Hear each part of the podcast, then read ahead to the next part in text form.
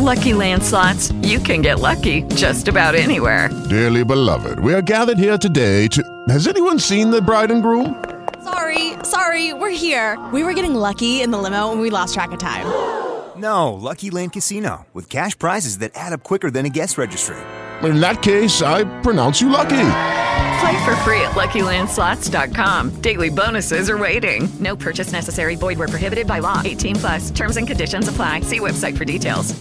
Hello, happy Friday. Man, this week flew by. Unless you were on the 210. Oh my gosh. I'm supposed to go to the Dodger game with Amy King tonight. And she texted me at like 9:30 and said, oh no, I just remembered about the 210 closure. How are you going to get here? I said, first off, it's a Dodger game. So duh, whatever it takes, I'm going to get there. But I'm thinking to myself, oh yeah, how am I going to get there tomorrow? Well, I guess I'm going to have to go 210 to the 57 to the 10. I'm sorry if you have to go to work this morning.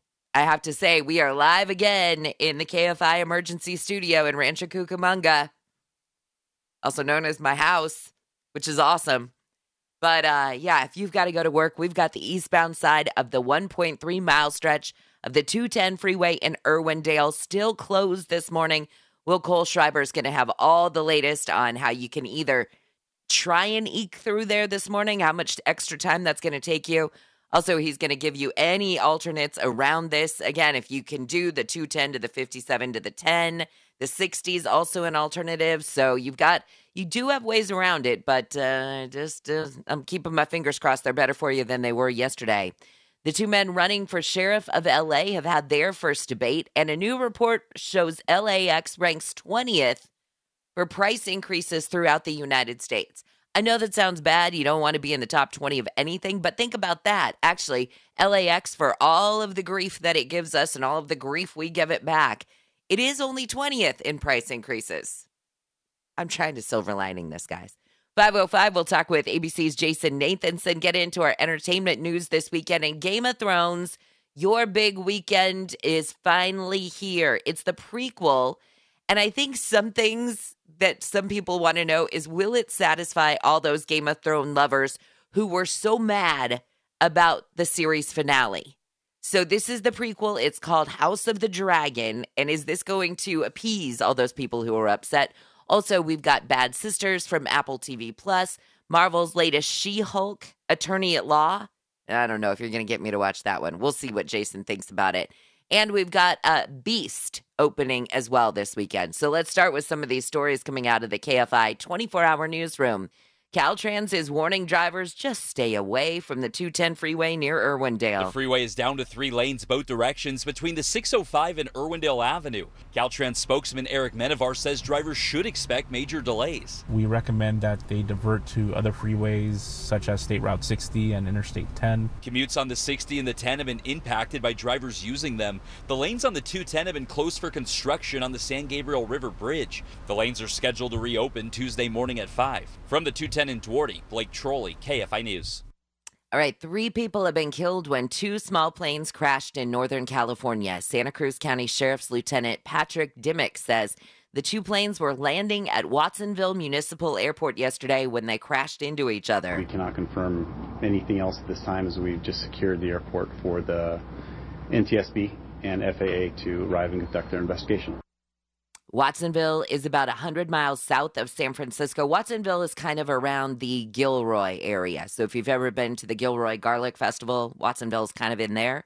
Now, witness says it looks like one of the planes went down right through the other one. All of a sudden, I saw in the blink of an eye another plane there, and they hit each other, and it was almost as if the faster plane had gone right through the smaller plane. And we'll keep in, let you know more on that investigation if they figure out what in the world happened. The 2 men running for sheriff of L.A. County have had their first debate. Both wasted no time in taking jabs at each other. The virtual debate on Wednesday night was sponsored by the Sherman Oaks Homeowner Association. One of the topics that came up was the sheriff going into Venice Beach to clean up homeless camps. Here's Robert Luna. Because you show up on the day of a cleanup with the cowboy hat and say you fixed it all doesn't mean you were actually fully engaged in fixing it. Sheriff Ian Nueva. As a top law enforcement official in the county, my responsibility doesn't end in the limits of my jurisdiction. I set foot on Venice because Venice Boardwalk was literally falling apart. Other issues like the Board of Supervisors and the role of the sheriff came up. Both Luna and Villanueva were invited weeks ago to a live debate on KFI, but the campaigns could not agree on a format. Steve Gregory, KFI News. Jason Nathanson, good morning to you, ABC's entertainment correspondent. Let's talk about what's up this weekend, and it sounds like it's what Game of Thrones fans have finally been waiting for, kind of for two different reasons. One, of course, they're excited about the prequel to the show, so you've got the House of the Dragon showing up, but also you have to wonder if some of them are like, all right, listen here, Game of Thrones people. You sucked at the end of the season finale, and you better pay off on House of the Dragon. Yeah, a little bit of redemption for sure, I think a lot of people want. But also, if you remember back to the early days of Game of Thrones and when people loved it, and, you know, even in the last series there, the last season, it did really, really well. It was the biggest hit ever for HBO, averaging something like 32 million viewers. We haven't seen a show do anything like those kinds of numbers since then. So I have a feeling a lot of people are going to be tuning in. And remember, Game of Thrones was such a big hit for HBO. I think a lot of people forget just how amazing its run was. 59 Emmys, which was a record for a drama series. It had over 160 nominations, which was also a record. So House of the Dragon has a lot to live up to. And after seeing the first episode, I can tell you it's pretty good. If you're a fan of Game of Thrones, I think you're going to be satisfied here. It starts a little bit slower, but by the time even the first episode kicks in, and by the time it ends, you're like, okay, I feel like I'm back in that world. It feels very much like Game of Thrones, and I think that's very much on purpose. They don't try to deviate too much from what worked. And I think that's going to be welcome for a lot of people. Absolutely. I mean, and it's smart on HBO's part, because if it ain't broke, don't fix it kind of thing. But at the same time, I wonder if, granted, I'm sure this was in the works far before they ended Game of Thrones, but you have to wonder if they too also are thinking of that redemption moment there. Maybe they're thinking like, we let fans down, so we better make sure that we go back and do what they enjoyed, you know, kind of one of those just play the hits sort of things. I know they do feel pressure for sure, and they're making this. And one of the creators or kind of co-creators of this series is a guy who directed a lot of those shows, the Game of Thrones series, Miguel Sapochnik, and he is very much involved in this, and I think fans are going to kind of appreciate that. And the story itself, it feels very much like Game of Thrones. It's set about 170 years before the events of what happened during Game of Thrones, but focuses on the struggle for power for the Iron Throne, which I think a lot of fans are going to recognize. And some might even say this feels a little bit too familiar. I'll be interested to see where it goes and how it does differentiate itself and not just become a carbon copy of Game of Thrones. But I think what fans are looking for, the kind of stuff that they're looking for, it's all in there. All right. Sounds good. All right. So now let's go to, you've seen all of these, by the way, as I'm starting to go through these? Everything except for Beast, the new movie that's in theater. Okay. So what did you think about Apple TV+'s Bad Sisters? Loved it. One of my favorite new shows I've seen so far this year. This is about a group of sisters, five sisters, who are in Ireland, I believe, and they're very close. They're all great friends. One of them has a husband everybody cannot stand. And then it kind of turns into a little bit of a murder mystery, and you got to figure out what's going on. It's a comedy, it's a drama, and it's from Sharon Horgan, she's fantastic. If you checked out the show Catastrophe, which she co-created, which is really, really funny. One of my favorite comedies of the past 5 or so years. Really, really good show. She created that, and she's had her hand in a lot of other shows as well. But this kind of, it's really dark, it's really dry, and I love the humor. Okay, sounds good. And then what did you think about, because I got to admit, there's a big electronic billboard right in Irwindale, actually right at the 210 closure, and She-Hulk has been advertised there. And I thought to myself, oh, God, really? No, I don't think we need She-Hulk, especially She-Hulk, Attorney at Law. It sounded cheesy. Tell me it wasn't. I love the name, She-Hulk, Attorney at Law. That just sounds funny right off the bat. And it does. I'll give it that. Yeah, and you know they're being tongue-in-cheek, and you just you hope that they deliver on that. You don't name a show She-Hulk, Attorney at Law and, you know, feel it's going to be a straightforward law show. They know what they're doing. And it's also based on the comics from the 80s and the 90s, which were very much tongue-in-cheek. She-Hulk would turn to the audience in that. She would argue with the creator of the comic and the editor of the comic.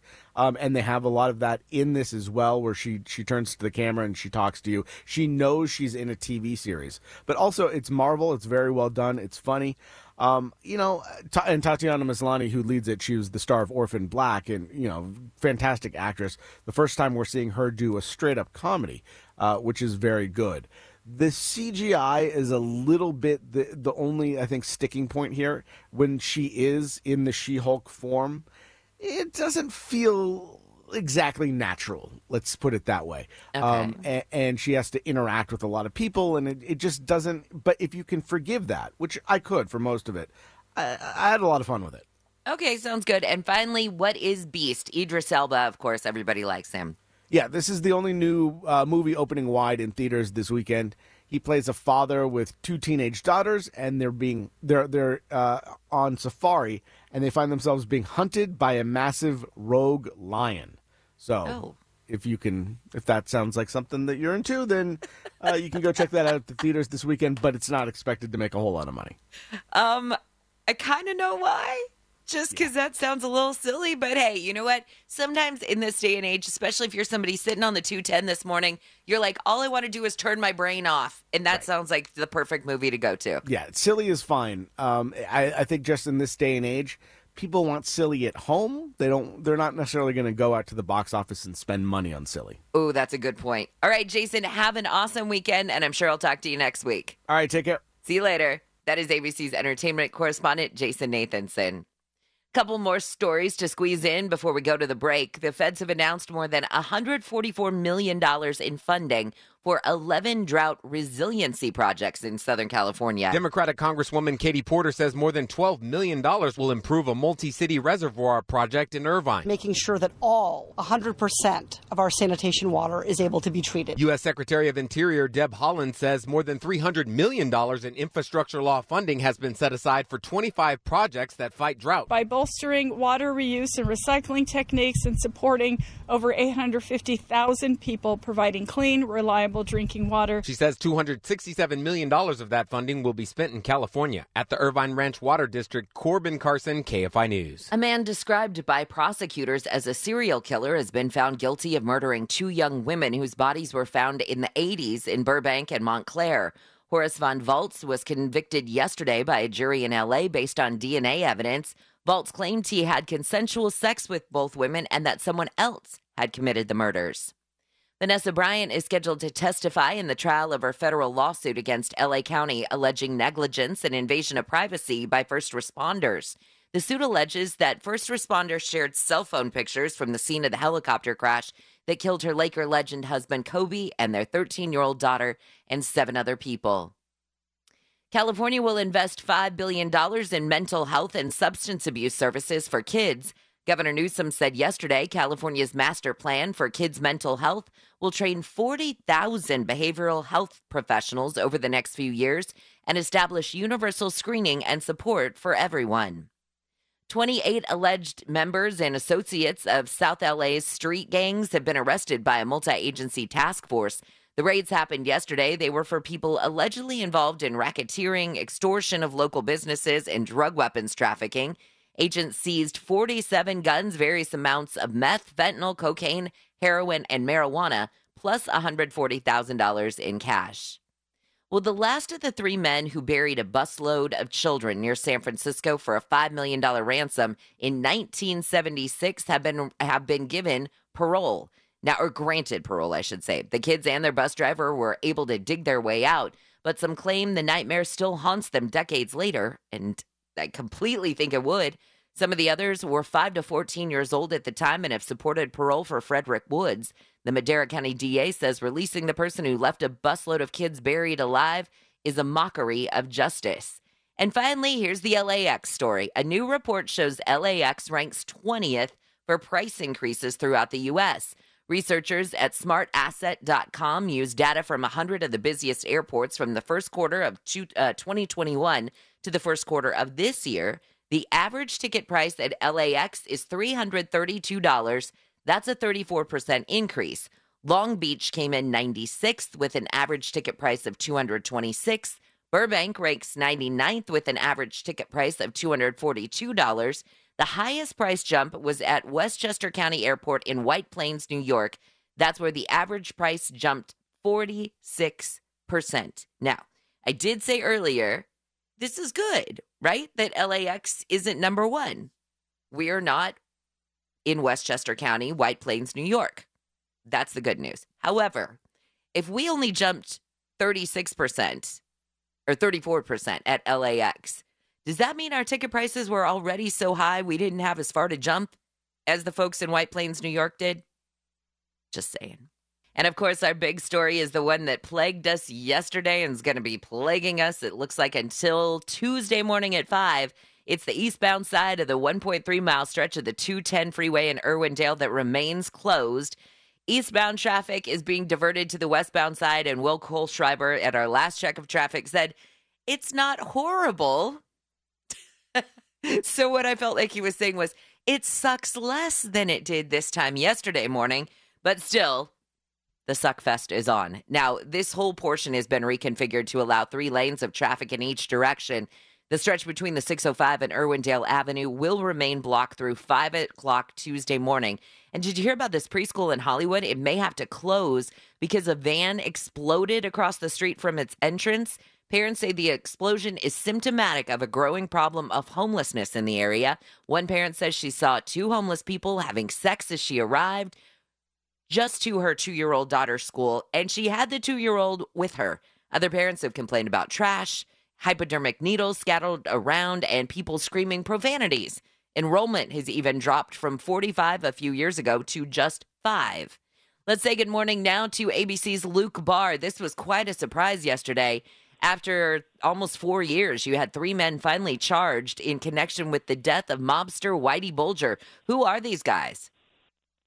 Hey, yeah, good morning. So these guys, 3 of them, Freddie Guys, Paul DiCaraglio, and Sean McKinnon were all inmates at USP in West Virginia, USP Hazleton in West Virginia. And Bulger was shortly murdered, as you said, 4 years ago, after he was transferred to the prison from Florida. And Bulger, of course, is the leader of Boston's Winter Hill Gang. He was on the run for 16 years after being caught by the feds in 2011, was tried and obviously convicted and was in federal prison. But yeah, totally a surprise. It has taken 4 years for these charges to be announced. We're not sure what took so long when we were pretty sure that federal authorities had sort of an idea of who these guys were and what they did. And you know, it remains to be seen now. Excuse me, what the Bureau of Prisons will do after these charges have been released. Yeah, it's funny. That was going to be my next question. Why did it take so long? I mean, you know, you have a small pool of people that you can choose from when you're looking totally at a prison system to decide who, in fact, was involved in this. And so it does. So, A, totally. We still got to figure out why that took so long, but also why these guys did it. And I'm going from the aspect of, is it just the notoriety? If you're a prisoner, to say, like, look, we took out, you know, Whitey Bulger, we can take you out too, that kind of thing. Or was there some sort of, you know, one of those old school, I guess, kind of movie plot kind of things where somebody paid somebody to get rid of Whitey Bulger? Well, I don't know about the latter, but I can tell you it is interesting why it's taken 4 years. And if you look sort of at the arc of the Bureau and how slow some of the investigations take, for example, we still don't know what exactly happened on the night Jeffrey Epstein died by suicide. Mm-hmm. That's sort of the slowness of the Bureau. But to your question about why it happened and who these guys are and what their motives were, we don't know. But what we do know is that, you know, our reporting has led us to believe that Freddie Guy is sort of the main perpetrator of this, really did not like rats, As some of your listeners might know, Whitey Bulger was a federal informant before going on the run for 16 years. Our reporting has led us to believe that he didn't like rats and people who were informants to the government, but there's been no hard evidence and nothing from the government that explicitly says that. But that's sort of where our reporting has kind of led us. Okay, so if that guy didn't like rats, did he get the other two guys, I guess, and I know we're completely speculating on this, to go along with him? Were they cellmates? I guess there's a whole lot more that we need to uncover before we can even figure out exactly what the connection is between the three guys that were arrested. Hey guys, it is Ryan. I'm not sure if you know this about me, but I'm a bit of a fun fanatic when I can. I like to work, but I like fun too. It's a thing. And now the truth is out there. I can tell you about my favorite place to have fun. Chumba Casino. They have hundreds of social casino style games to choose from with new games released each week. You can play for free anytime, anywhere. And each day brings a new chance to collect daily bonuses. So join me in the fun. Sign up now at ChumbaCasino.com. No purchase necessary. VGW. Void where prohibited by law. See terms and conditions. 18+. Yeah, and it's total speculation, and so it's not, I can't really get into the speculation of it, but, what I think we will probably end up uncovering from this case is sort of the motive, the intention behind the killing, whether it was just somebody was upset, like you said, and wanted the notoriety of killing Whitey Bulger, or whether Freddy Guys really did, in fact, hate rats, whatever it is. I think that through the prosecution and through the case, we'll uncover sort of exactly why this person did it, and these men allegedly did it, and what sort of their intentions were. All right. Thank you so much, Luke. I appreciate it. Thanks. Have a great weekend. Hey, you too. See you later. That is ABC's Luke Barr. I read a story last night about the arrests in the Patriot Ledger, and two of the guys were identified as suspects, like Luke said, shortly after Whitey Bulger's desk, right? But they were still uncharged all these years. Now, the other guy, McKinnon's mother told the Patriot Ledger that her son, who was one of the other guy's roommates at the time, so at least two of these guys were cellmates. Like the mom called them roommates. It's like they were in college. They were cellmates.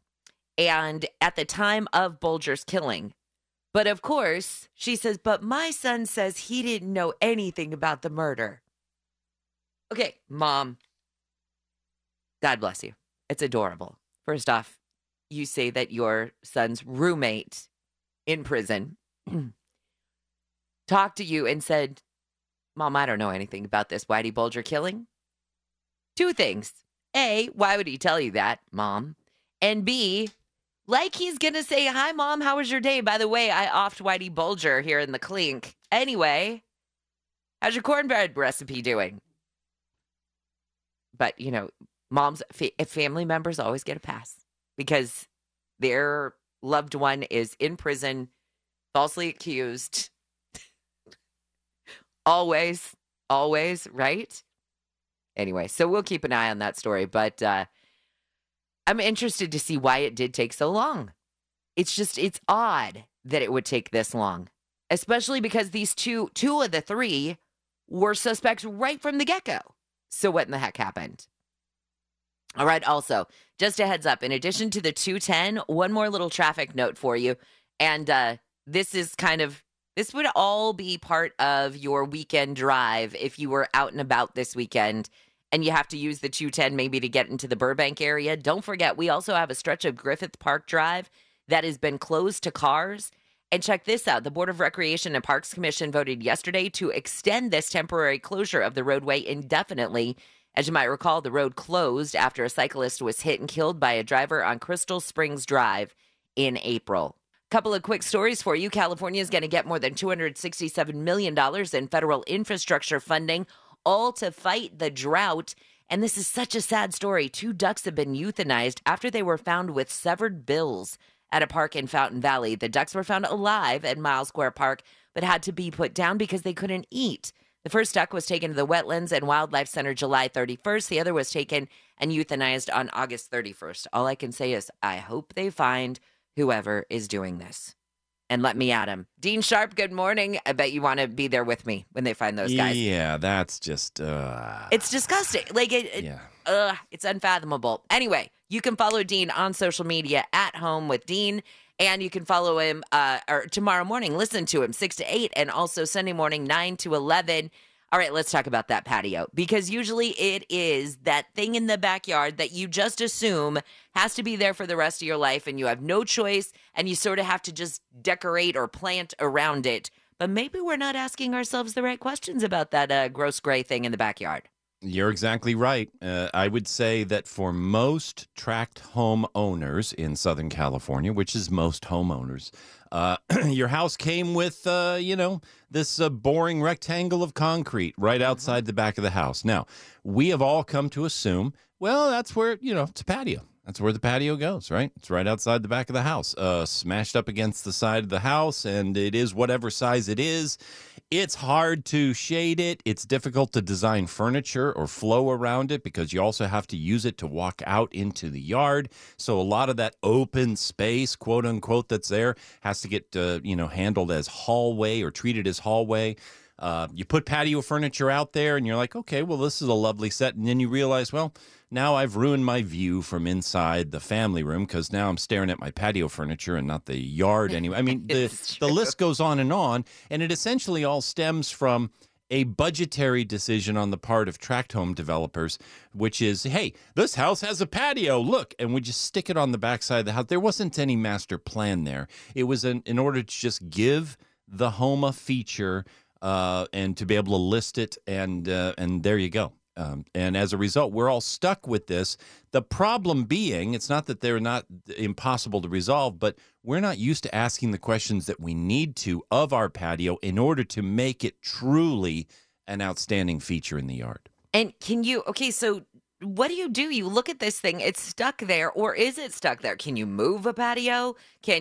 What can you do to it? Especially if, say it's right off your, your sliding glass door that heads out to the backyard. How do you fix that? Okay, so just to be clear, and we're talking about this all weekend long, both shows, by the way, Saturday and Sunday, we're talking about the patio and what to do with it. I really am speaking to not people who want to make do with what they've got, but to really want to transform their rear yards and their patio experience. You can't move a patio per se, a concrete patio. I mean, you can't pick it up and slide it over, okay? Right. But it is a non-structural piece of concrete in your backyard. In other words, it can be demoed out relatively easily. It doesn't have the kind of foundational steel and rebar in it that the rest of your slab has for the house. It's not that hard to just get rid of, and it's not that expensive to start over and just simply pour it or build decking or create gravel or decomposed granite areas. We say patio, I'm not always talking about the concrete. Any area that is set aside in your yard for human communal activity is technically a patio, and they can be done in 100 different ways. My point is, for most homes, now, of course, there are homes where you've opened up a lot of sliding glass door and you want a transition from the family room inside to a family room outside, or a California room, and a seamless transition where people can flow. That's great. And if you got that attached to your house, fantastic. But my point is, it's this big multitasker patio that's more than that, that's stretched out across the whole backside of the house. We don't need that much. We don't need that much there. And a lot of people, maybe most people, don't need their patio attached to the house at all. What they really need, if they start asking the questions about what makes my backyard sexy, is that patio set out further in the yard, where it's surrounded by plants and trees, where it has the best view, that point of the yard where you have the best feeling, that you enjoy being the most. Very, very rarely do people ever say, oh yeah, standing right next to this hot stucco exterior wall of my house, this is what I enjoy the most in my backyard. So what's interesting is almost the very beginning, the first thing that you have to change in your mind is the definition of patio, which I don't think I ever thought of that. I thought that was just the thing that you stepped off onto once you walked out of, the actual structure of your house. But like you're saying, I mean, and I think about your backyard where you have more of a decking type feature, and then you have different little areas that are seating areas and things like that. You've almost created like different patios in a way all throughout your backyard. And I kind of never thought of it that way. Yeah, absolutely. In fact, I would say that that is probably the number one question or questions to be asked. What's the purpose of the patio? Because a patio really essentially should be ideally an outdoor room, an outdoor room. Think of it as a room in your house, which means that room has a very specific purpose. You know, there's a difference between a bathroom and a bedroom and a living room and a kitchen and a sitting area, okay? So give the patio a purpose. If the patio is really an outdoor room, it probably means that you're going to need more than one, or you'll want more than one. There may be one patio area that holds the outdoor dining table. Okay, that's the outdoor dining room. There's another patio that is the sitting area for friends and family to get around and have a conversation, maybe around a fire pit or something like that outside. In fact, you mentioned our backyard. Tina and I just made the decision this last week because we're redoing the surface of our deck. We're actually going to minimize an area of our deck. Now that our ash tree has grown up and is all shady and wonderful, we're going to actually put our dining patio area on the other side of our ash tree, disconnect it from our main deck so that it's in the shade 90% of the day. And just a really nice, beautiful al fresco dining area out there. We may not build another quote-unquote patio. We actually may level the ground, put pea gravel in there in a very kind of an Italian villa way, and set our al fresco dining table out there in that area. That's what I'm talking about. Destinations with purpose. A patio should be, ideally, an outdoor room. Well, if you think about it in your house, which what you guys are doing makes absolute sense because you have friends over for dinner. You all eat dinner in the kitchen or in the dining room. And then oftentimes you say, let's retire to the living room or the den, something like that. In your case, you're doing this outside. So you have this area where you would go and eat. And then you might say, okay, let's retire over to now the other side of the ash tree. And that's where we're all going to sit around the fire pit and chat. Exactly. And you might think, oh, wow, well, that's, you know, great if you got the budget to do all that kind of stuff. But here's the thing. The point is when you isolate patio areas with specific purpose, you don't need to make them overly big. You can size them just to what they need to be. So the amount of square footage that we need just for the dining table and chairs is considerably smaller than if we throw that as an addition onto the big unitasker patio that's out in the back of the house in the first place and also has all this other space running around it. We can tighten things up, actually save on materials and square footage, and make things more beautiful at the same time. You are amazing. So you're going to be talking about this tomorrow from 6 to 8 and Sunday 9 to 11. And this just sounds like fun. I think the thing is that if people have never thought about their patio and they're like, I'm not really thinking about changing anything, these are the kinds of shows that I like to listen to because all of a sudden, for those of us who are like, nah, we like things the way they are, you give us the ideas and then we start going, wait a minute, I could change things back there and I never even thought about it before. Yeah, exactly. I mean, isn't it time that we just have a little fun on the weekend? So we're just going to reimagine what our yards can be. Yes, I love it. All right, Dean, have a wonderful weekend, and we'll talk to you next week. Thanks, Jen. All right, see you later.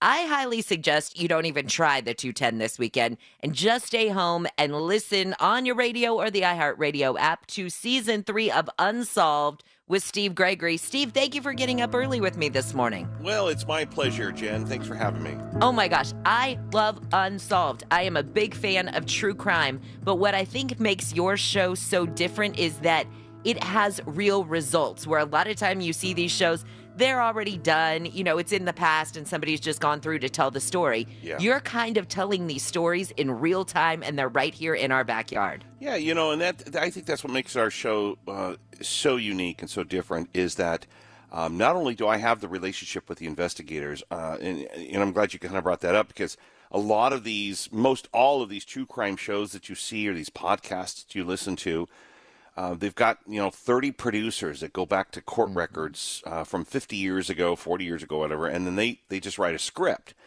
I'm actually going along, my team and I are going to the Homicide Bureau of the Los Angeles County Sheriff's Department, and we're sitting there in the actual office of the where the detectives are at, and we're talking with the detectives. I'm looking at the case files, and they're walking me through it. They show me evidence, and it's very unique. And this week, you know, we were out in Pomona taping.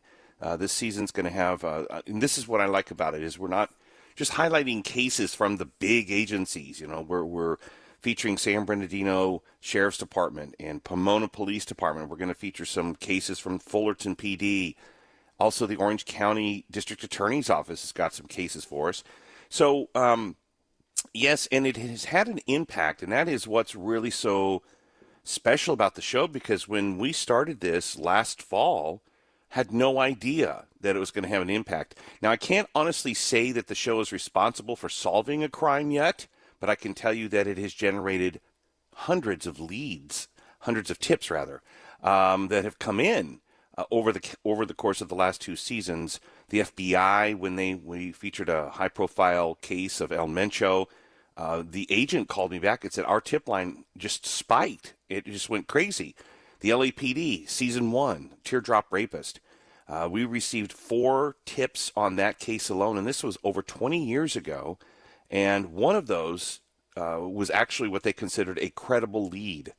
So it's been very, very interesting, and it's certainly been a lot more popular than we thought. Oh, my gosh. And it's got to feel gratifying, but I think that that's a testament to you, and I'm not blowing smoke here, but that you have gained the respect of these investigators to let you in on, you know, these various investigations that they're doing, but also you've gained the credibility of the public where they feel confident enough to call these tip lines and to add these additional things. And even though maybe nothing has been solved yet, you've given at least, or the people who are listening to Unsolved have given information that may lead to that. And I bet that that's sort of a piece in it that maybe you were hopeful of, but maybe didn't think, you know, I don't know if that'll ever happen. But now that all these tips have come in, I think you could be one more piece in solving one of these puzzles. Yeah, and if anything else, investigators have been pleased because people, I don't think, understand that a cold case detective that's looking at a case right now from 15, 20 years, even 5 years ago,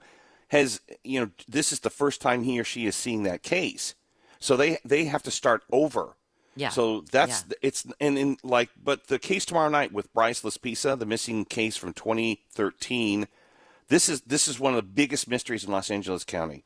And I had the pleasure of being able to interview the lead detective that was on the case in 2013. And he's just about to retire, but I was able to get him to sit down for a couple hours and talk with him. So the entire show tomorrow is dedicated to the missing college student Bryce Laspisa. Okay, tell me a little bit of the backstory on this one. Okay, so if people don't know, this is a kid that was going to school in Northern California. He was having some problems up there. He had just broken up with his girlfriend, and he called his mother. And Mom and Dad lived down in Laguna Niguel, and he was heading home. He was coming home in his SUV, and he never made it. And he kept calling along the way, and somewhere near Lake Castaic, he disappeared. And all they found was the overturned car with a little bit of blood inside, and he hasn't been seen since. He left his wallet, a backpack with a laptop in it. And this has generated so many theories, rumors, and speculation. But there's some things that I covered the case when it happened because it was such a high-profile case. There were some things that the detective told us in the taping of this show tomorrow that I didn't even know, and some interesting revelations that I don't ever recall from the case. So it's going to be very, very interesting. When it comes to cases like that, how do you get them? How are you coming up with them? Are the investigators coming to you and saying, hey, we need help on this? Or are these stories that you've covered in the past that you say, hey, that one was super interesting, we never got the resolution on that? What's this kind of, where are you generating all of these different cases from? That's a great question. I'm glad you asked that because this case tomorrow with Bryce Laspisa, as you know, I've covered hundreds and hundreds of these types of cases. But I had forgotten about it until listeners started emailing me saying, hey, whatever happened to? And this case tomorrow, I received about 5 or 6 emails over the last few months about this case. So all I do is I take that and I call LA County Sheriff's Homicide Bureau and said, hey, listen, is there any movement on this? Can I talk to somebody? Is it still open? What's the situation? And then I sort of negotiated with the captain in charge. Next thing you know, I get the detective. In other cases, the detectives have called me, and then I know about the show. Now, I mean, word has spread now throughout all the different agencies that the show exists, and now I'll get a call or an email saying, hey, I've got a great case for you. Do you think it'll work on your show? So that's about the two places that or I just literally send out an email to all these different agencies saying, here's the show, here's how it works. If you have any great cases, compelling cases that you need to give some attention to, let us know. And that's kind of how it works. All right, Steve, congratulations on the success of this show. Congratulations on the idea for the show. And I enjoy the heck out of it. So I'm looking forward to season 3 starting tomorrow night. Thank you for your support, Jan. Always appreciate it. Oh, my gosh. Absolutely. That is Steve Gregory, our awesome, not just reporter here at KFI, but the host of Unsolved, which, again, starts tomorrow night, season 3 here on KFI. If you haven't listened, please do. I'm telling you, if you like true crime stuff, that is literally true crime in your backyard. This is what you need. This is KFI and KOSTHD2, Los Angeles, Orange County. I'm Jennifer Jones-Lee. By the way, I just kept saying Unsolved with Steve Gregory was tomorrow night. It's 8 to 10 tomorrow night here on KFI. So just heads up on that. This has been your wake-up call. Lucky Land Casino, asking people, what's the weirdest place you've gotten lucky? Lucky? In line at the deli, I guess? Aha, in my dentist's office.